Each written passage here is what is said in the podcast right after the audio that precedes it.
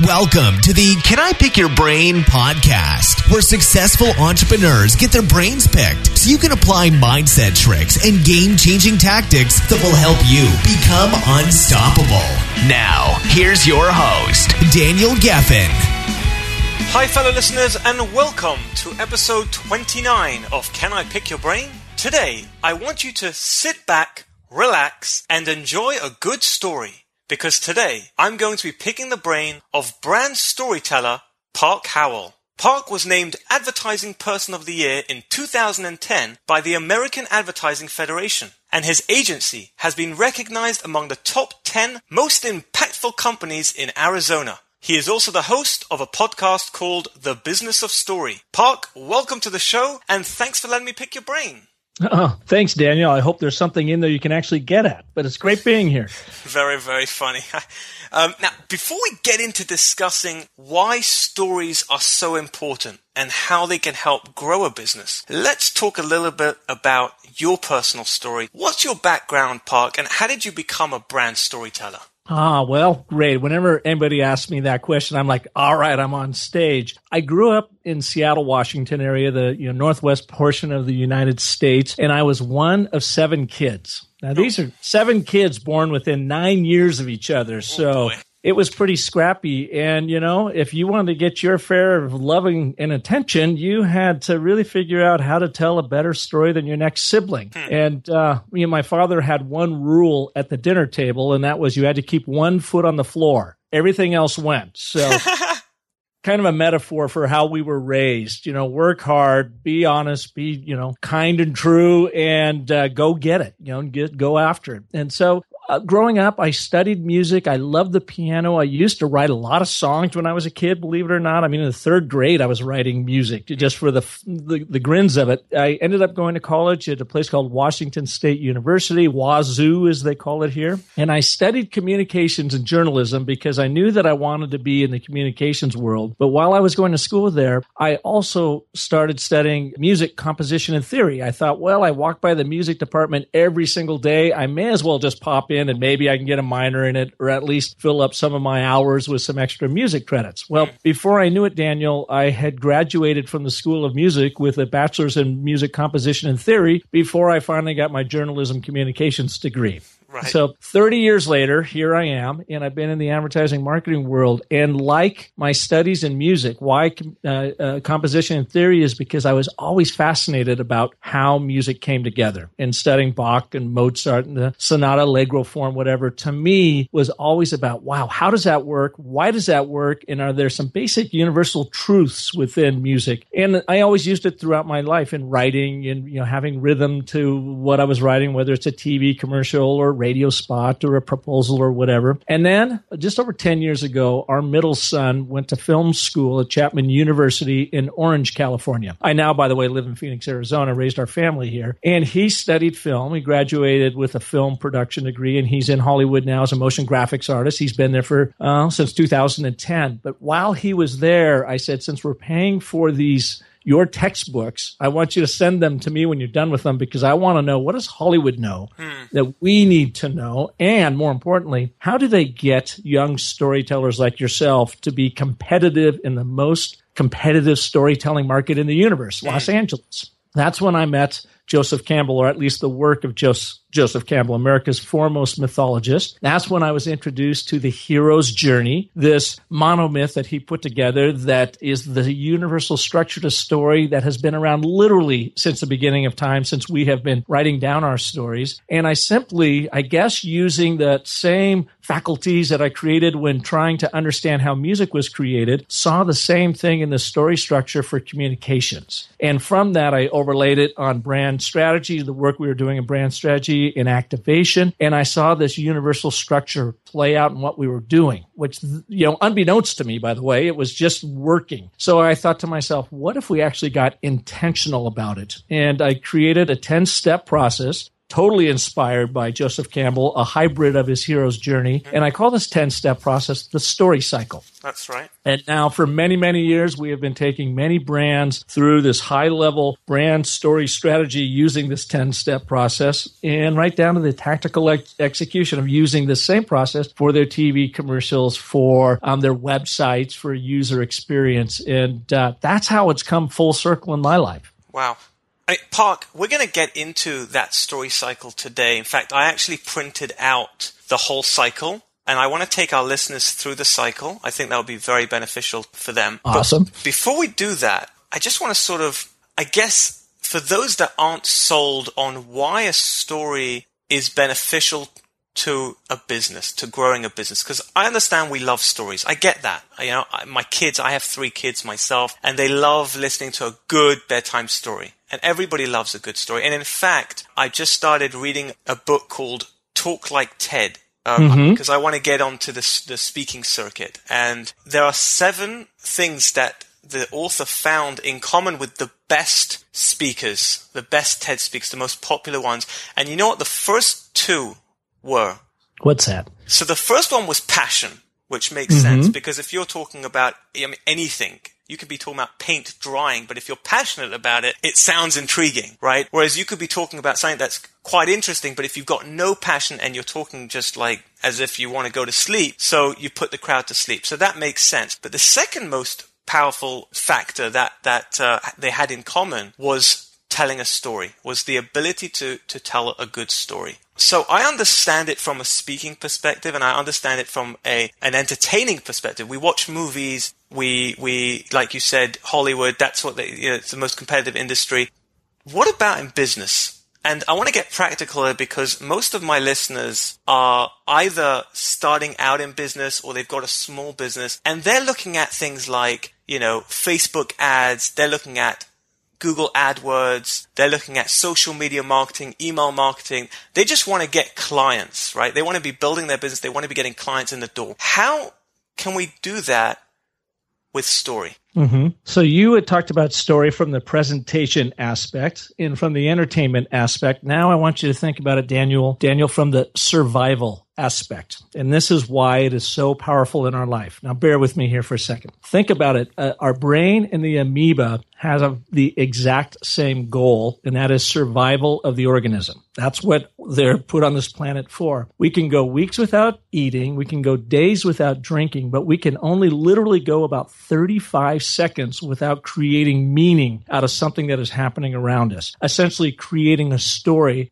about what's going on around us. So is this a fight or flight? Is this an opportunity or a challenge? What do I do next? That's just the way our reptilian brain, our subconscious is wired for survival of our being.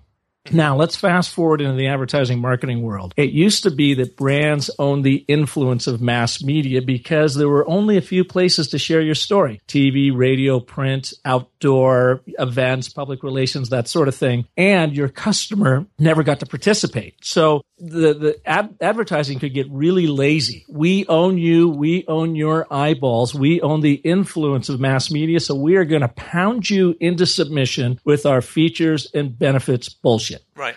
But but that all changed. Technology totally leveled the playing field. Now the masses are the media they have the influence. So they are no longer saying you can't bombard us with this inane wallpaper of advertising and marketing and expect us to respond to it. In fact, we own your brand story. So, Mr. Brand Marketer, I want you to start making better stories that I can actually participate in and live from because I got to survive this onslaught of information that I get 24 7 from all of the social media channels that I choose to opt into. So, I'm actually saying I want to be overrun by this noise, this cacophony of communication. And there's simply no way for brands to stand out in that milieu of messaging without using what our brain is absolutely hardwired for the three acts of story in the most simplistic way. Right. Set it up, create a problem, give me a resolution, and do it from my perspective, not the brand's perspective. That's how story is working so powerfully in our day. You know, I, I often tell our, our friends that ADHD is now a communicable disease. And in fact, we are all the viruses of it. So how do you expect to get your message through this ADHD attention economy if you don't do something different and actually tickle the subconscious of people by using what has made it work since the beginning of time? And that's simple storytelling. And I, you know, I'm, I'm listening to that and I agree with you 100%. And in fact, I would even say that probably one of the, the people that I really look up to at the moment is a guy called Gary Vaynerchuk. Have you heard of Gary Vaynerchuk? Oh yeah, just heard him speak. He did the keynote at Social Media Marketing World uh, uh, two months ago, where I actually did a workshop on storytelling in business. So yeah, wow. Gary's fantastic. So so he is for me. He is one of the best examples of someone who's doing an incredible job of telling stories. And in fact, you know, if you go back 10 years ago when he started Wine Library and he took his father's wine business from 3 million to 60 million dollars, and that was just by, you know, pretty much getting in front of a camera every single day consistently and and telling a story. You know, he does it with DailyVee now, where he's got you know some uh, a guy called uh, D-Rock who basically follows him around and and you see life the a day in the life of Gary Vee which is um, it's so fascinating. And I sit literally almost every single day with my lunch and I watch DailyVee I'm hooked. You've got Ask Gary Vee. So he's really really uh, doing it the right way. But I think the question that a lot of the, my listeners will be will be thinking is you know okay it works for someone like Gary who's at his level. But if you're running a small business or you're just starting a business, you know, is it the best way to grow your business? Because it's such a long term investment. You've got to put in a lot of time to really see the reward. Well, you do and you don't. And, you know, this whole short term appetite for immediate success is just a total fallacy. It's a total, it, it's, it's nonfiction. Or, I mean, it's total fiction, I should say. Yeah. So, what I would say to the small business owner, and what I say to our small business owner clients is first and foremost, ask yourself why. What is the story be- behind the why you do what you do? You know, Simon Sinek, who is a famous, famous uh, uh, uh, leadership guru out here, tells people don't buy what you do, they buy why you do. So, what I ask all of our customers and I would ask your listeners to do is first and foremost, ask yourself why you do what you do in the business you're in. What is your agenda? Park, can I ask you a question? I'm going to be yes, very, sir. I'm going to be very blunt here. You bet. What if the answer that someone says is to make money? What if the reason why I'm in business is just because I want to make I want to make $100,000 a year. I want to make $200,000 a year. That's it then they will probably be doing a commodity play. They'll have to sell a whole lot of stuff at a very small margin and hope that that works. I don't know. In my experience, there's there's emptiness in that approach. There's number one emptiness, and there's nothing fulfilling about that. For and if you're really going to put in the long hours and the you know the the nights and the weekends and the energy that you have to put into making any business work, you've got to have passion. Passion is the fuel and the engine to make that happen. And if your only passion is to make money money, it's just not enough. It's not going to take you through the hard times. So I would say the very first thing, and I've said it to folks in our workshops, if that is your mission, you are living the wrong story. You will not be successful. You might be successful making money in it, but for the most part, it's going to take you a lot longer at much smaller margins to make that happen. Right. Now, there are a few high flyers and a few people that get lucky at that, but the ones that I found that are really successful and stand the test of time are people that are pursuing truly their passion. What they want to do in their brand or their business is simply an expression of that. And if it is not an expression of that, then I would encourage them to find the guts, find the courage to go out and actually live into a story that does drive you, that does excite you. Right. So let's get. I want to get practical. I've got. I, I told you before. I printed out the uh, uh, the ten step guide, and I've got you it. In, I've got it in front of me. I'm sure you probably know it by heart, right? I do. I do. But I'm going to help you out with it. Um, so, so what is those 10 steps? Let's go through the overview and then, I, and then I want to just kind of go through it and maybe we'll use me as an example. Maybe we'll take me and go through the story cycle. And then at the other end of it, I want to really get into some practical applications for the, for those that are listening, how they can start telling their story for their personal brand, for their company brand. Absolutely. All right. So the 10 steps. And now I'm going to ask your listeners to do two things. I need them to think out of both sides of their brain because I want them to first start with what is the brand story, but then what's your customer story? And you'll see how they come together. So they're actually going to be kind of jotting down two different stories in this. But when we come to you, Daniel, let's maybe just focus on your leadership story, why you do what you do. It'll be simpler that way. But I, I, I want to cover it this way so people understand that this process can be used from everything from your own personal journey to high level brand strategy, right down to your tactical executions and the story structure around that. It all begins with chapter one, the backstory, or what I uh, theatrically say, where in the world have you been? And all I do is ask my audience or ask the people that are going through this to say, answer these three questions. Where have you been? Where are you now? Where are you going? I mean, they're very illuminating. They're so basic, but it just it gets people thinking, okay, who am I and, and what is the context of my story? Can I just when you're stop? Work-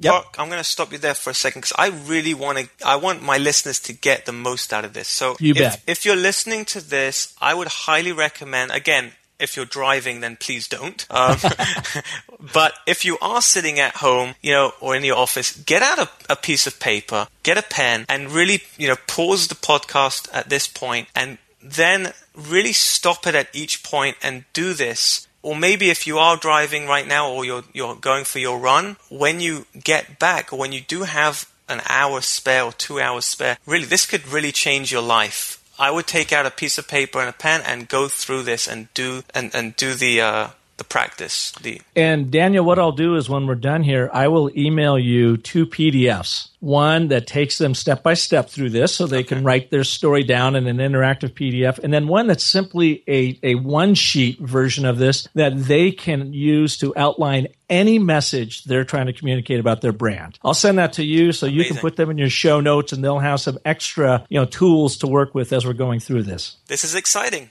Great. Yeah. All right. So number one, the backstory. Where in the world have you been? Where where have you been? Where are you now? Where are you going? And when we're working with the brand, this is when you write down what is your number one position in the marketplace? What is it as a brand you do better than anybody else? And what how can you defend that and how is that relevant to your audience? And we'll talk more about that in a minute. Okay. We get into chapter two, who's your hero? Now, the only time you or your brand get to be the hero of the story is when you're doing your leadership story, when it is truly about you and why you do what you do. When you're working with your brand story, uh, who's your hero becomes your audiences. And what we ask people to do is identify your top three audiences and then using the story cycle, uh, literally it's a 10 step interview process, write a persona about each one of these top three audiences. So you really understand your audience audiences in a godlike way. But what we want to know about you in the leadership story is tell us about yourself, your strengths and more importantly, your weaknesses. When someone reveals the vulnerabilities about themselves or their protagonist in the story, our mind loves it. Why? It goes back to that whole concept of survival. We want to know how does the underdog survive and actually accomplish and thrive in what they're trying to achieve because we simply live vicariously through the heroes in our journeys. We want to know what you did so that we would know what to do just in case it happens to us. So that's that's the fractal nature of story there. Chapter 3, what's at stake? Everything has you have to have stakes. You have to have something that you either stand to gain and or stand to lose by not going on this journey. So from a leadership standpoint, you know, from your brand story, what did you stand to gain and or lose by starting your company, your brand or whatever? And then put goals to that. You know, what are your short, medium and long-term goals? From your customer standpoint, what do they stand to gain or lose? What's at stake for them to incorporate your brand in their life? And again, write down short, medium, and long term goals for each of those because those will be really important as you come to map the story journey with your customer. Now we move into step four. Chapter four is the call to adventure, or what Hollywood calls the inciting incident something has to happen that turns the world upside down and propels us into motion. Now, in the famous Wizard of Oz, a big tornado comes in and whisks Dorothy out of Kansas, her ordinary world, into the new extraordinary world of Oz, of which then she goes on a grand adventure, finds herself, and returns back home to Kansas with the boon, this new knowledge, this new inner strength. Right. Well, the same thing happens in the marketing world. I always say you can't sell in the status quo. If you do, then you're in a commodity business and there's not a lot of future in a commodity business. What you want to do is either be responding to the dis-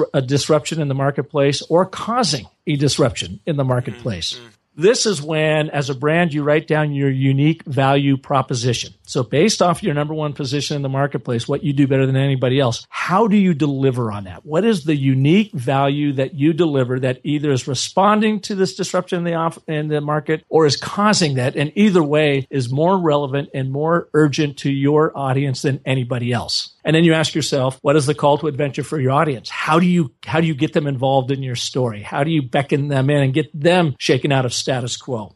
All right. So we've gone through the first uh, four steps. We're setting context for the overall brand story. Step number five then is what I call villains, fog, and crevasses or obstacles and antagonists. But it's more fun to go villains, fog, and crevasses. And what I get our, our, our workshop. So I've got, I've got to tell you, what is a yes. crevasse? A crevasse, a big gap, uh, a, oh, a, crevice, a, a, ravine, a crevice. Okay. I know people say it all kinds of ways, and I never. I sometimes get corrected, and I sometimes don't. A crevice. Okay.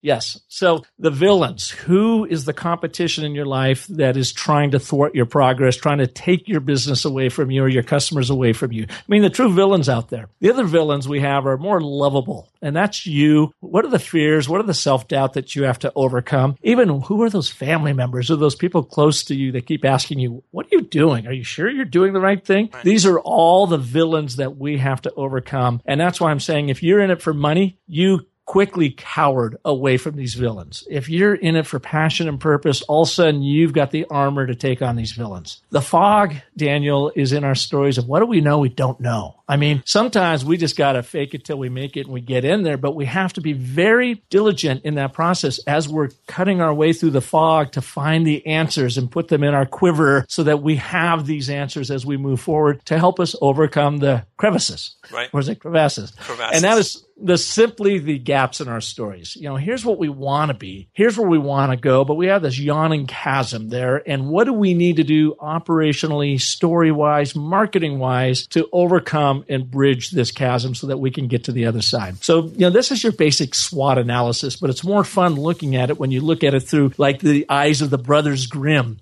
Right. Because it, it, it elicits, it excites that innate storyteller that is within all of us. And I often tell my folks too, is, you know, when I'll ask them if I have a big crowd and I'll say, how many of you feel like you're a good storyteller? I'll be lucky to get 10% of that room to raise their hand. Mm. And then I'll say, what if I told you that you were actually at the top of your storytelling games in kindergarten? And our education system, corporate, you know, constructs, society, political correctness, it's all conspired to silence your inner storyteller. And all I bring to them then is this process and said, if you approach this in a very intentional way, something magical actually happens inside you. All of a sudden, this storyteller that is knitted in our psyche just comes to life in this quilt of amazing knowledge around story. I mean, it becomes very familiar to people. That's why when we approach something as basic or academic as a SWOT analysis, we don't necessarily talk about a SWOT analysis. We yeah. simply talk about what are the villains, fog, and crevices, crevasses that you have to overcome. Well, when you say SWOT analysis, my, my eyes roll back and uh, I know. I know, but you know what? You have to do that for people. You have to say that because you have to even share the story cycle from their worldview. And so many business leaders, communicators come at this from that MBA SWOT analysis approach that I got to marry the two. I say, here, it's really a SWOT analysis we're doing, but right. I want you to approach it as an author would, not as an MBA would. And you'll find that your answers become much more human, much more passion behind them. And they're as authentic as ever. They're just more powerful within the grips of the storytelling mind. Right. Okay, so we've set the st- stage here with our first five chapters your backstory, who's your hero, what's at stake. Uh, the call to adventure, and now what are you up against? You want something, and the universe pushes back. Daniel, we never ever achieve anything of any significance by ourselves. There's always somebody or some ones that come along to help us. This next chapter, chapter six in the story cycle, I call Enter the Mentor. There's always somebody there that helps us. Now, from a brand perspective, you, the brand, is the mentor of this journey. You are there to help guide your customer on their quest to achieve what they want. And you happen to be the Obi Wan Kenobi, the Yoda, or in the uh, uh, good or the uh, what am I trying to say? The Wizard of Oz. You're Glenda, the Good Witch of the North. Or you Morph- Morpheus from the Matrix. or Morpheus. There we go. Absolutely. Another great example of it. So in this section of the, the process, as your leadership story, we want to know who was there to help you and how did they help you. That helps you connect and really have empathy for that person because when you are now directing a brand, you need to have empathy for your customer and the journey they're on. So that's when you refocus the brand as the mentor. There's three primary things we do in this stage when working through the brand strategy. Number one is what is your emotional promise? What do people emotionally get by Right. interacting with you and your brand? Number two is what is the gift? What is the gift that you get by being, you know, by by working with this brand? What do they give me that I cannot get anywhere else? That is truly a gift that levels me up. And then number three is the personality. What is the personality of the brand? And when we do this, is we just simply uh, simply take uh, that uh, Swiss psychologist Carl Jung's approach to personality archetyping, and we look at twelve different archetypes and help clients understand which is the most pronounced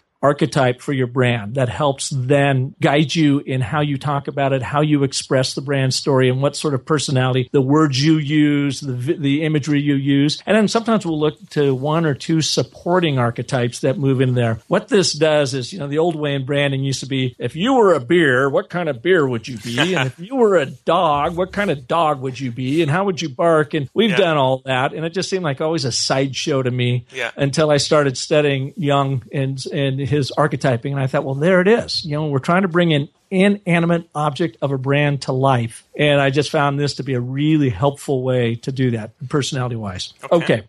Moving right along, chapter seven, the road of trials. Now, really, you could say everything leading up to this point is setup. We've just built complete context for our story. But now what happens? This is the customer journey. And I mean, you could do a whole weekly series on customer journeying in and of itself. I boil it down because I want to keep people still focused on the story framework of the journey. So I, I boil it down to three basic milestones within a journey as it relates to your customer uh, relating to your brand. First one is simple awareness, brand awareness. Mm-hmm. Where do they first come in contact with your story and how do you beckon them in? You know, what's their thought process and how do you beckon them into your story? The second one is adoption. Okay, they like you, they like your story, they believe what you're saying, they actually buy into it and they buy your product or service. That's adoption. What is that story? What is their mind frame? Where are they on their journey and how do you connect your story with their story at that point? And probably most importantly, how do you deliver on all the promises that you have made in your stories thus far? So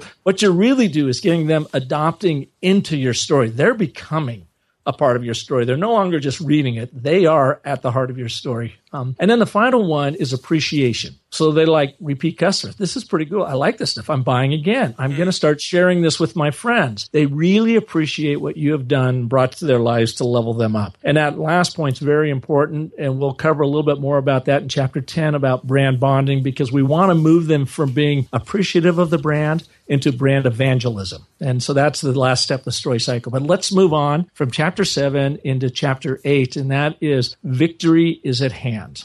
This is really important because think about every great story you've seen. Your protagonist, the, the hero of the journey, is going through something and it always gets worse before it gets better and it gets worse and worse and they're just about ready to succeed. Right. And then they fall off a cliff and it gets even worse. And then somehow they rise to the occasion and they and they win it out. I mean, this Jack is Bauer from 24.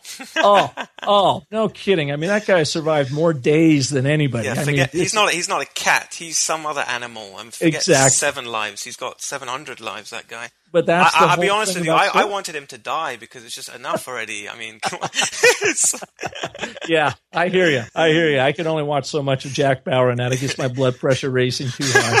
Yeah. But that's that's the case in story. So in our case, what you want to do as a brand in your brand storytelling is the victories at hand. How do you celebrate the little victories along the way? Mm. So in that in that awareness stage, how do you get them involved in your story and then give them a little victory? Is that a free month trial? Is it you give them a few items for free that they can test out and then they come back, you know, mm. to to taste your story, to get a little bit involved in your story, but you're giving them a victory. And then you get into the adoption phase. They buy into your products. All right. So is then now the victory of a percentage off? You buy something else, you get it something else for free. Uh, refer somebody in. You know, what are these victories that you design within your story? And then finally, of course, in that appreciation stage, how do you, um, like the airlines do, you know, provide that free frequent flyer, frequent buyer mentality to get them coming back time and time again. Mm. So that chapter eight is about the victories at hand. You've got them, they've done the hard work, they're in place, they've even maybe had a little bit of buyer's remorse along the way, mm. but you've been there to help them level them up through your product service or offering. How do you celebrate each one of those, you know, level up uh, positions in your story? Right. Now we move on into our last two chapters. Chapter nine is the moral of the story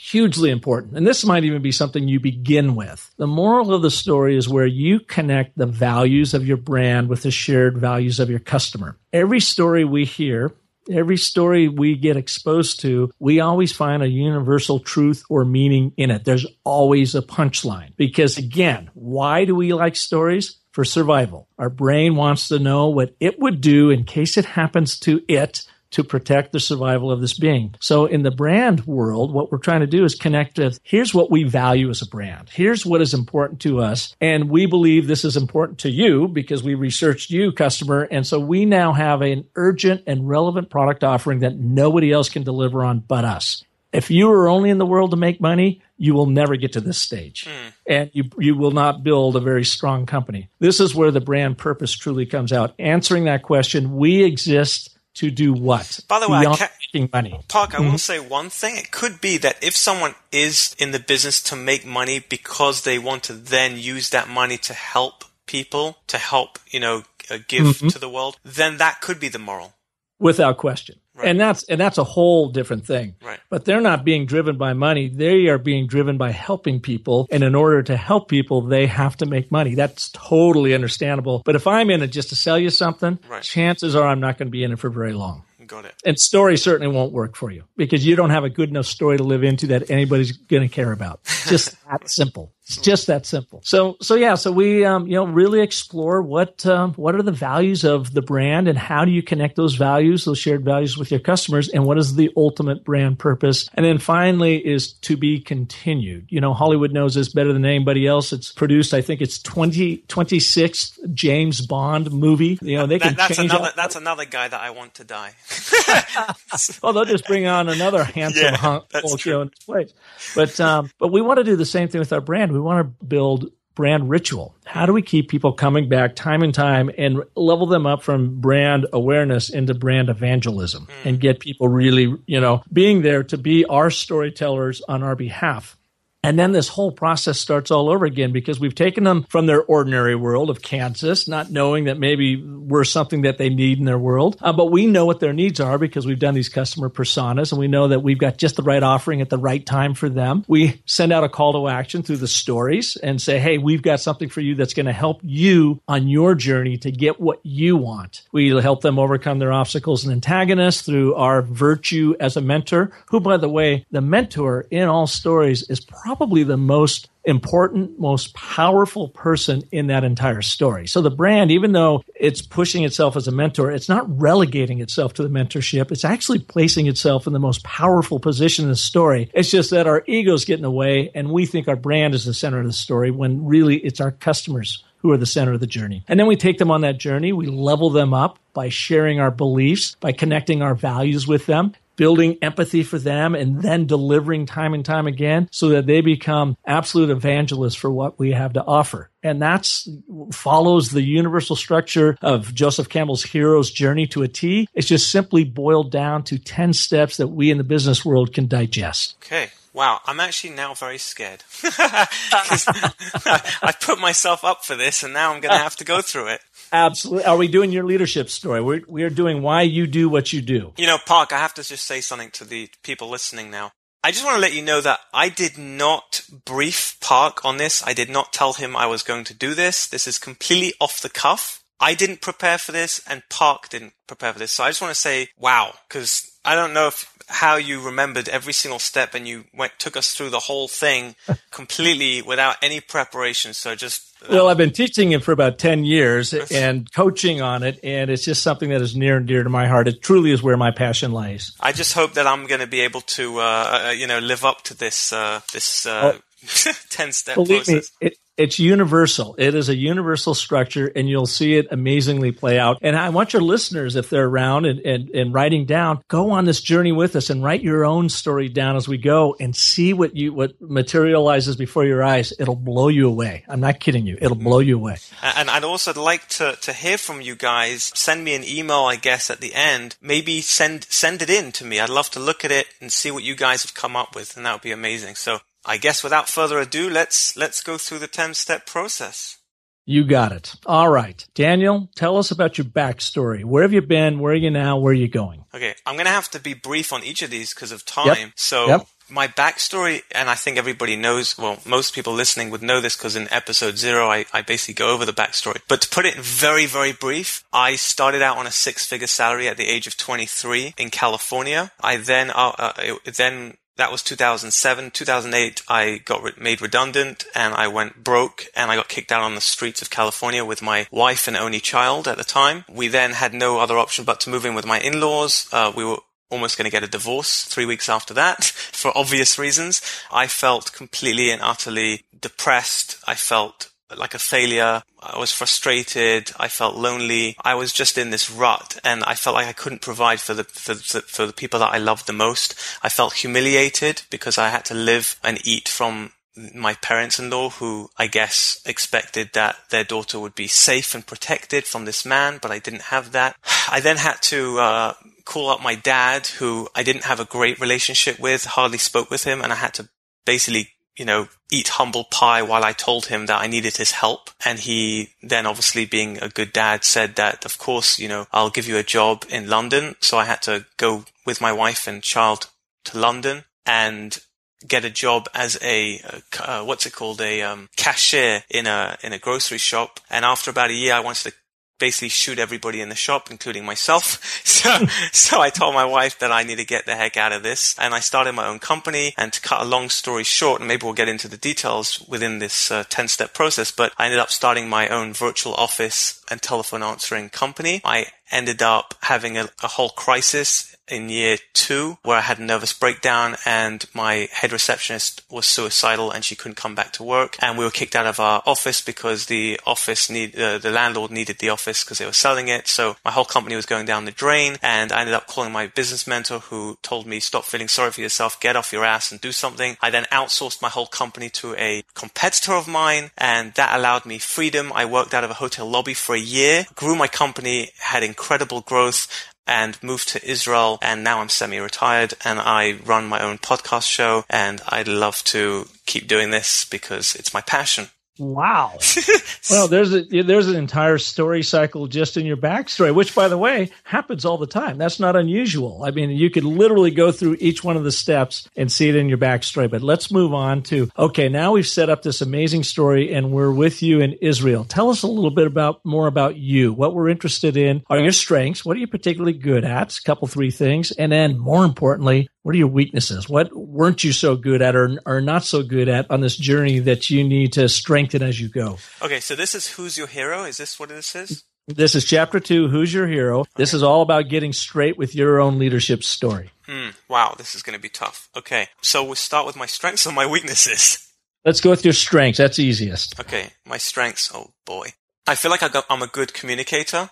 I feel like I, I can build a rapport quite quickly with people that I've never met. I'm really good at sales. I can close deals. I'm extremely persuasive, hence the only reason why I was able to get married to a, a girl from Los Angeles. uh, I'm I'm creative. I think outside the box man, my ego is just inflating. It's right it's wonderful. Okay, so tell us about some of your weaknesses. My weaknesses is I've got a huge ego. yeah. Actually, I'll tell you. I'll be very honest with you. My my weaknesses is that I'm afraid to be vulnerable. Okay. I also fear success. You know, I don't fear failure. I used to think that I'm afraid to fail, but I'm not because I've tasted failure too many times. So I'm very familiar with it. But the one thing that I fear, I like absolutely freak out is the idea of huge success. Hmm, and why do you think that is? because I don't think I deserve it. I, I know this sounds a bit, and I hope this doesn't become a therapy session, but right. you know, no, you're good. You know when I, you know when you're sitting there with your wife in a, are you married? Um, yes, I am. Pump. Married, three kids. Okay. Oh, look at that. Snap. So, um, you, know, you know when you're sitting there, you know when you're sitting there with your wife at a very nice, expensive restaurant, you're taking her out, and all of a sudden somebody walks in uh, in rags and they go to the, the trash can and they start taking out some of the bottles so that they can recycle it and earn a few pennies. Mm-hmm. I, I, I just, I don't know, something like, I just say to myself, why? Why do I deserve to be sitting here eating a, a nice steak and that guy is, is, is on the streets? Yeah.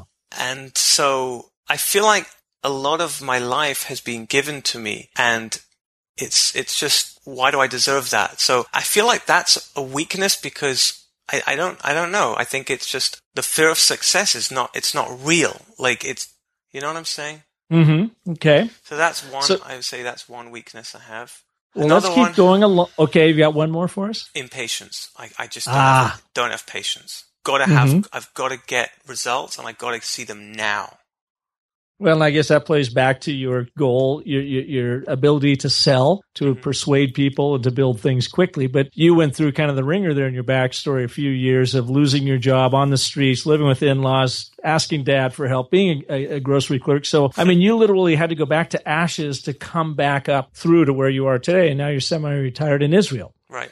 Okay, so what's at stake in your story? In this particular story, what's, what's at, stake? stake? So this is chapter three. Okay, what's at stake? Whew, um, I think number one is I need to I need to make sure that the basics are taken care of. Meaning my wife is happy, my three children have a good upbringing, and I could provide for them.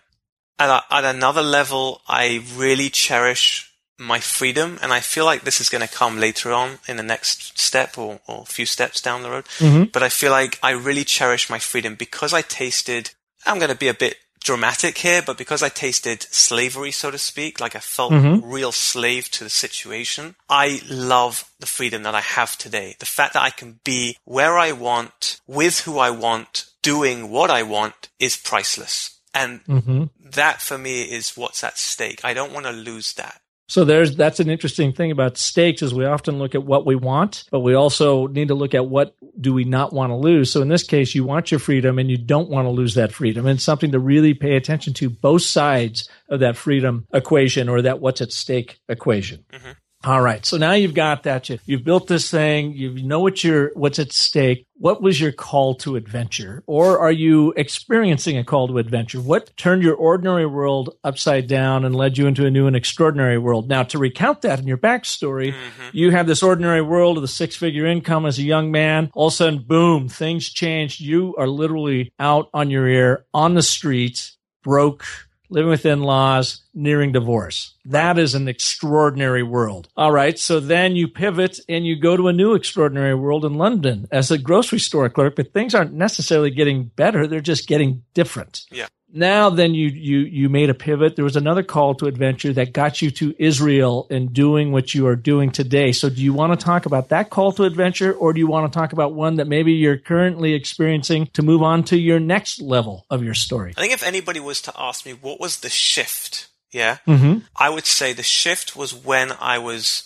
almost losing my company, my virtual office company. And I called up my business mentor to tell him that I was basically giving up on the business. And he told me, get up, stop feeling sorry for yourself and do something. Think about a way out of this. And I thought about the most crazy idea. And that was to outsource my business to a competitor. And that I feel like was my most pivotal point because I was out, because I was outsourced my whole business, that's why I'm able to have the freedom that I enjoy today. I created a passive income by outsourcing all of the back end stuff, all of the, you know, the, the bookkeeping, the accounting, the, the, the, the sales cycle, the actually picking up the phones, delivering the services, it's all being done for me. I've, I've got a whole team that I rely on that are great. And that's what allows me my freedom today to do what I love. And I feel like that's my pivot. That's what, what's really turned around. Awesome. So that was the call to adventure. And I love it when you essentially had a bit of a mentor there, somebody that just said, stop your whining, think of a way out of this, and it opened up a whole new world for you to create this passive income. Right. So you've been telling us a lot about chapter five here of villains, fog, and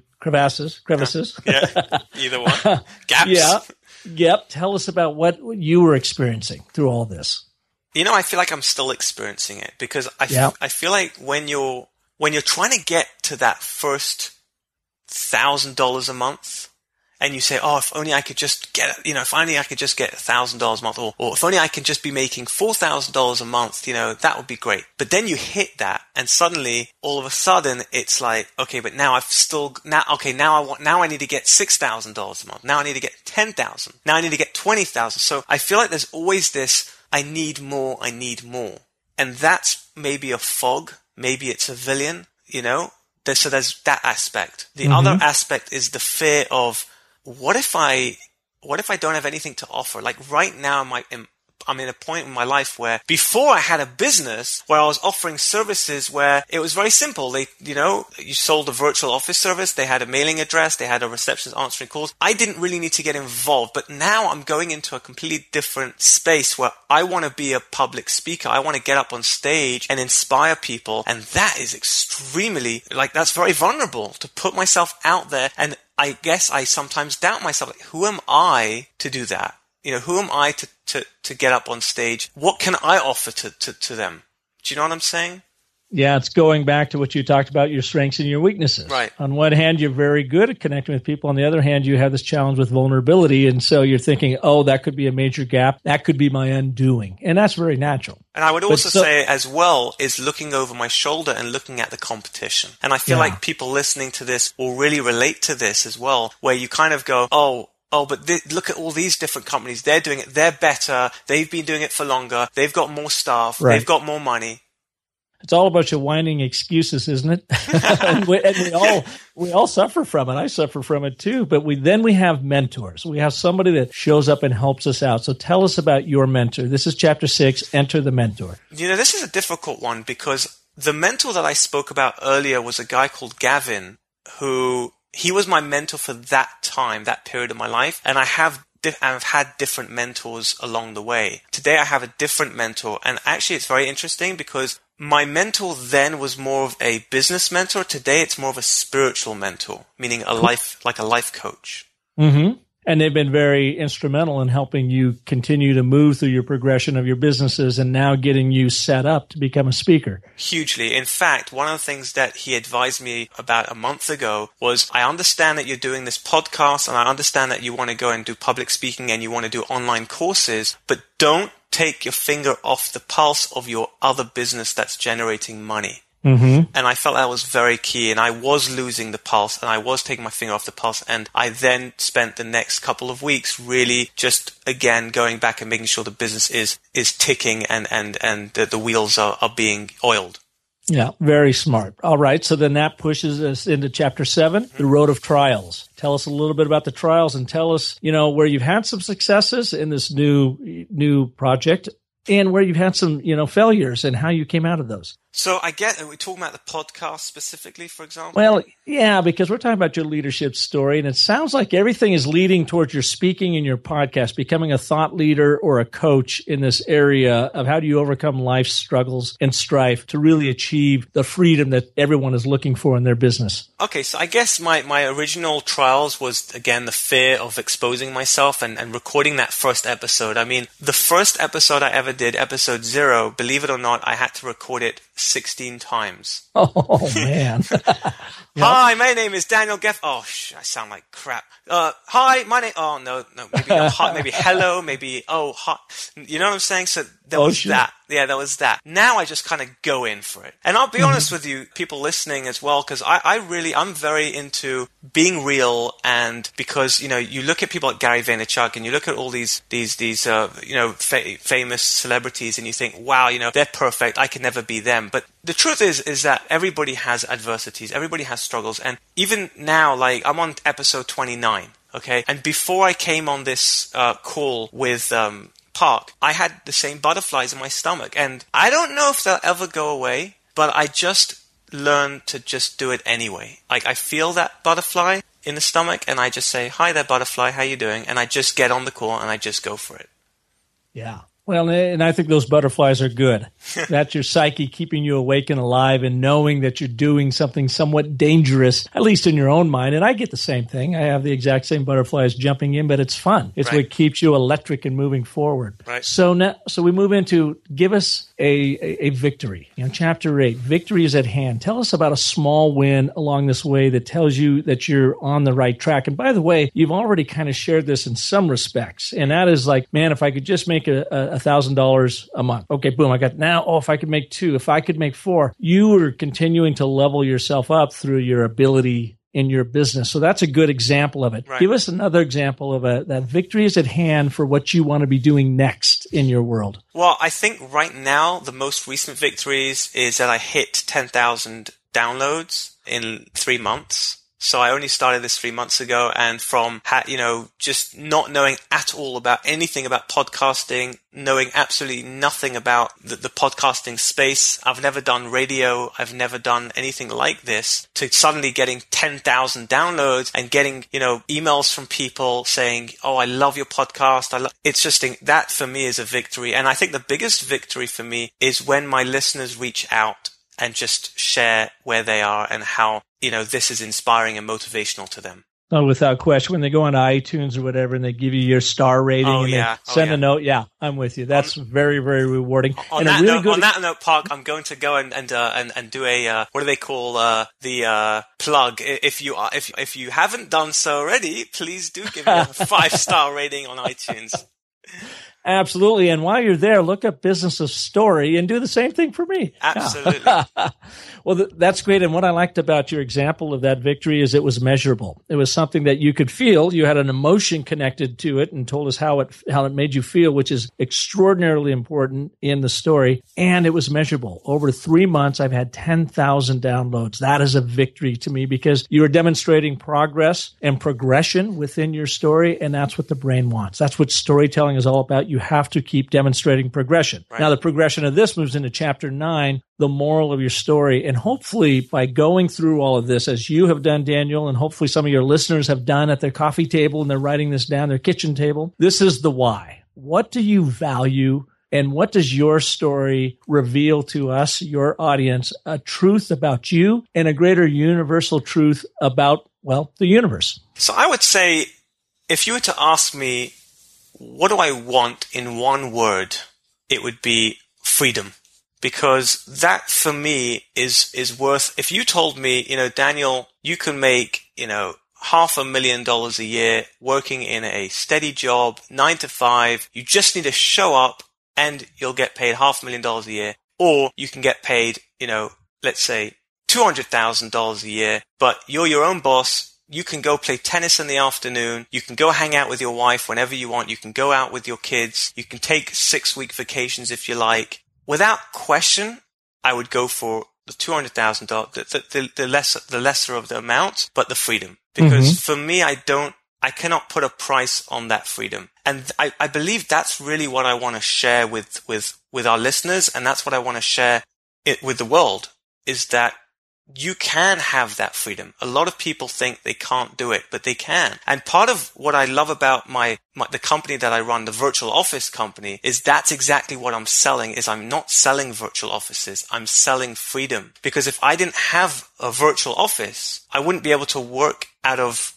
a hotel lobby. I wouldn't be able to work by the, on the beach in Israel. Mm-hmm. So having, let's say, the virtual office address for any company, they don't need to be any way they can, and they have a receptionist answering their calls. That, that's giving them freedom. That's one aspect. And then there's the public speaking, there's the podcast, there's the online courses where I'm giving people the motivation, the inspiration, the practical tools to find their personal freedom that's the how and what the, the speaking podcasts and tools but what you are the why you do it is not only do you want freedom for yourself but you get your own freedom when you incite freedom in the uh, in your audiences and in your customers and you don't experience freedom until they have theirs first. Right Is that a fair a fair assumption? I Yeah. mean, that's a beautiful marrying of why you do what you do. People will buy the fact that you can give them freedom. You just happen to do it through virtual speaking or virtual office speaking, but sharing your own strife, the own struggles you went through, and your sense and freedom, your your escape from slavery, as you put it, into freedom. So that's something I think people can really buy into and get behind. When I would go back and ask you, then Daniel, are you in it for the money? No.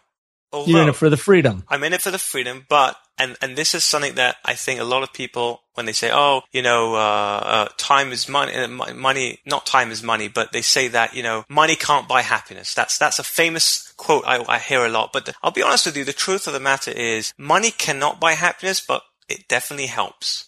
It definitely helps, but it kind of takes care of itself if you truly follow your story and what you're passionate about. And that's helping others find the freedom that you have learned and earned. And you're helping them to, uh, to get it. And when you do that, then you, you get yours. That goes back to just the old saying of, you know, brands used to come at you from the standpoint of, I'm going to sell you. I'm going to hammer you. I'm going to make you feel inadequate and you got to buy my stuff so that you are no longer inadequate. But now that's totally changed. And this is where story really comes in. This is where like, no, man, I am here to connect my value of freedom with the freedom that you're looking for. And I can help you get there. I become your guide, your mentor to get there. So now you have automatically moved yourself into the me- mentor realm, rightly so, of the story cycle process. And that chapter 10 then in this process is the brand rituals were to be continued. We never tell a story without inviting our audiences into that story. We want them to think something. We want them to feel something. We may even want them to do something. So in your overall leadership story, as spelled out through the story cycle, what is it you want your audience to do next to get them involved in your story to, and make it a part of their story?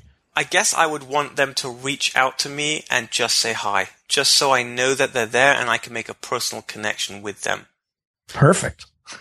So I they, love that. They, they Yeah. can they can do that by sending me an email or And where do they where do they send that email? well I, I feel like now you're the host. podcast is this Whose anyway? podcast is this? It's da- it'll be in the show notes, but it, it's Daniel at danielgeffen.com and yeah, Daniel at danielgeffen.com.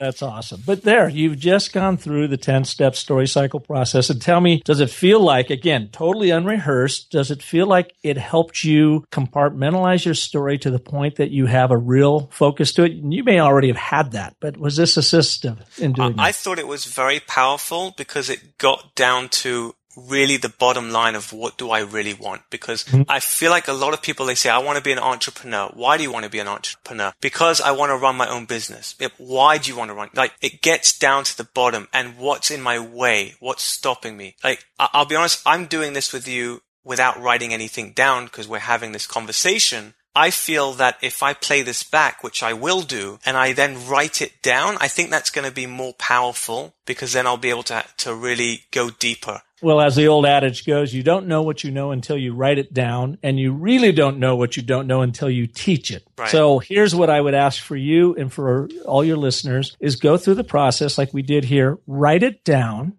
and then share it with people. Teach your story to people and see how it resonates, see how it works for them. And you might find ways to strengthen it even more. Being authentic in that process. Mm-hmm. But the more you retell the story, not memorize it, but the more you retell it, the more it truly becomes a part of you, is a natural expression of you. And you find that you can create a clearing in your life to live into this new story and really profit and benefit from it in all the right, meaningful ways. Park, I can hear, I can literally hear my listeners saying, okay, this is great, this is wonderful, but what if I'm selling paper clips online? Like, how can this work for a company that is selling something that's just not, I don't know if the word is sexy, but A commodity. yeah, like a, a- yeah, a Yeah, you know, it, it's hard, but you know, even commoditized businesses have a real purpose in the world. So it helps them first find what that real purpose is. And maybe if you're just selling them paper clips, maybe you can also be selling them Dell computers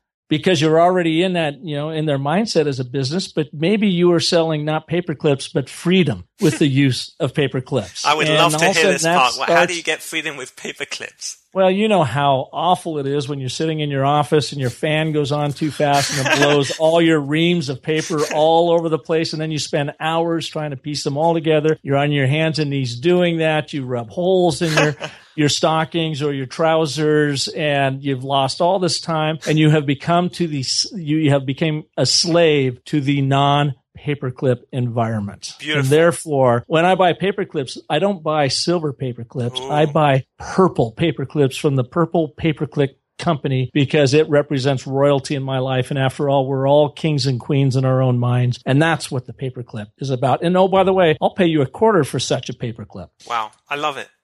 no, I really like that. That's wonderful. Yeah. So yeah, that- it's not what you make, I it's what you make happen. I, that's an exercise, I think, for, for those listening. That's an exercise. If you are, or if you think you're in the commodity business where you're selling something that you don't feel is exciting, find something exciting that you can tell. And you know what's going to happen if you do that? You're going to stand out from all the other competitors because I guarantee you nobody's doing it or very few people are doing this. Without question. And and not only that, but you'll be able to raise your prices as well because of the fact that you're now you're adding value because of your why, because of your story. Yeah, essentially just look at Maslow's hierarchy of needs and stories help you raise your customer out of this basal commoditized thinking about your product mm-hmm. into enlightenment. And then you want to get them enlightened on your product that empowers them to do more with their life because they will pay more for that. You will have more loyalty for that around that. You will have more margin in that. Everybody wins. So how do you use I just want to, I guess, wrap this up. I think this has been amazing, uh, Park, but I want to get just one more. How do you then have a call to action? You've, you, you okay, you've built your story, your, everything you're doing, you're on your Facebook, you're not, okay, so just first of all, I would just say what I'm taking out of this conversation is that stop selling on Facebook and Twitter and, and, and Instagram and all those other places. Stop throwing up all over the place and saying, look at me, look what I could sell, buy my stuff, buy my stuff. But no one cares, no one wants that. They just literally swipe you down and you're gone.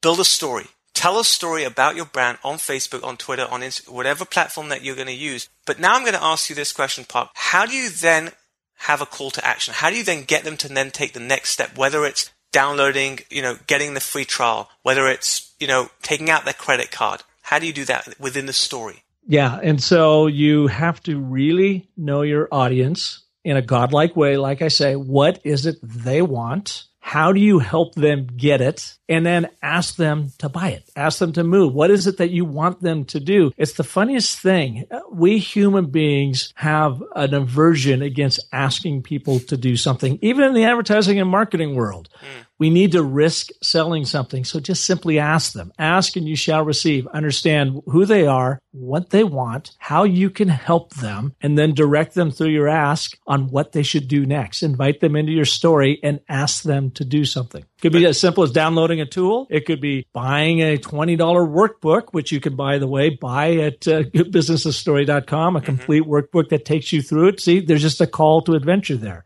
Loved I it. want just ask them to do something. Don't be shy about it. It's okay to ask. Right, right, 100%. And, and- but I would just say that obviously the ask has to come after you've already told this, shared your story. Because Absolutely. otherwise, right. Well, it's like, you know, when you met your wife, did you ask her to marry you on the first date? Actually, I did. I'm kidding. Oh. I'm just kidding.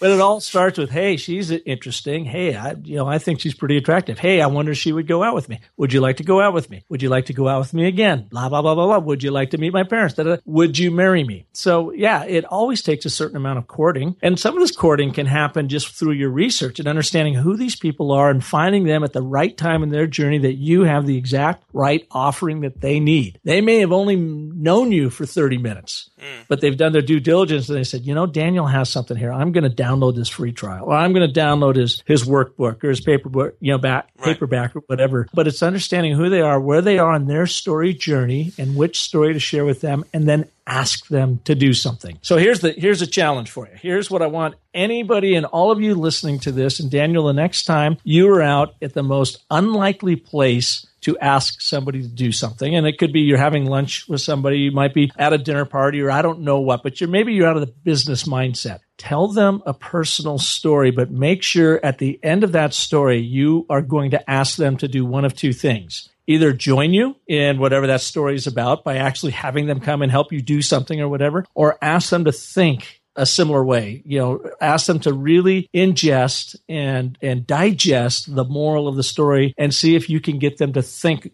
a certain way. And when you do that, you are now incorporating them and involving them in your story. And in essence, you are selling your viewpoint on something. And we're all salesmen whether we're selling our kids on eating their green peas or you're selling your ability to be a speaker or me selling my ability to help you with your brand story strategy. We're always selling, but we forget that. We just forget it when we're in our stories and we forget to involve our audiences by not asking them to participate in our story. So when you start asking them, you'll be amazed at the kind of reaction you get. Very, very positive reaction. Okay, guys, are you all ready for this?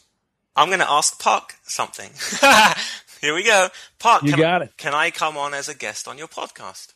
Sure. See, I like look the fact. Look, look at that. You see that?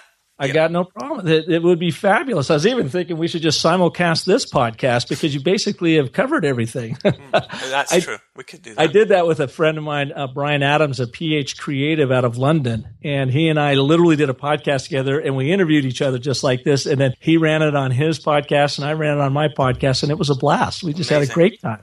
Amazing. Yeah. Okay, so Park, just to wrap up here, if my listeners want to find out more about storytelling and they want to really get, you know, down and dirty and, and, and really, like you mentioned, the workbook for twenty dollars that they can buy on your website. Can what other what other ways are they able to go further? Take further. You action? bet. So the URL is businessofstory com, or they can type in thebusinessofstory.com. It'll take you to my platform. There, I blog extensively about story and how to use it in your life. I've got a podcast that comes out once a week, every Monday, Business of Story, where I connect story artists from around the world with my listeners so that they can, our listeners have a better idea of how to incorporate and use story in their personal and professional lives. I have a number of free downloadable tools on the site at Business of Story. And I'm there for you. If you have any questions, you can reach me at uh, my email, which is simply park at businessofstory.com. Park, this was extremely insightful, extremely practical. Thank you so much for letting me pick your brain today. Thank you to all my fellow listeners for tuning in. I'm looking forward to the day when I'll be picking your brain.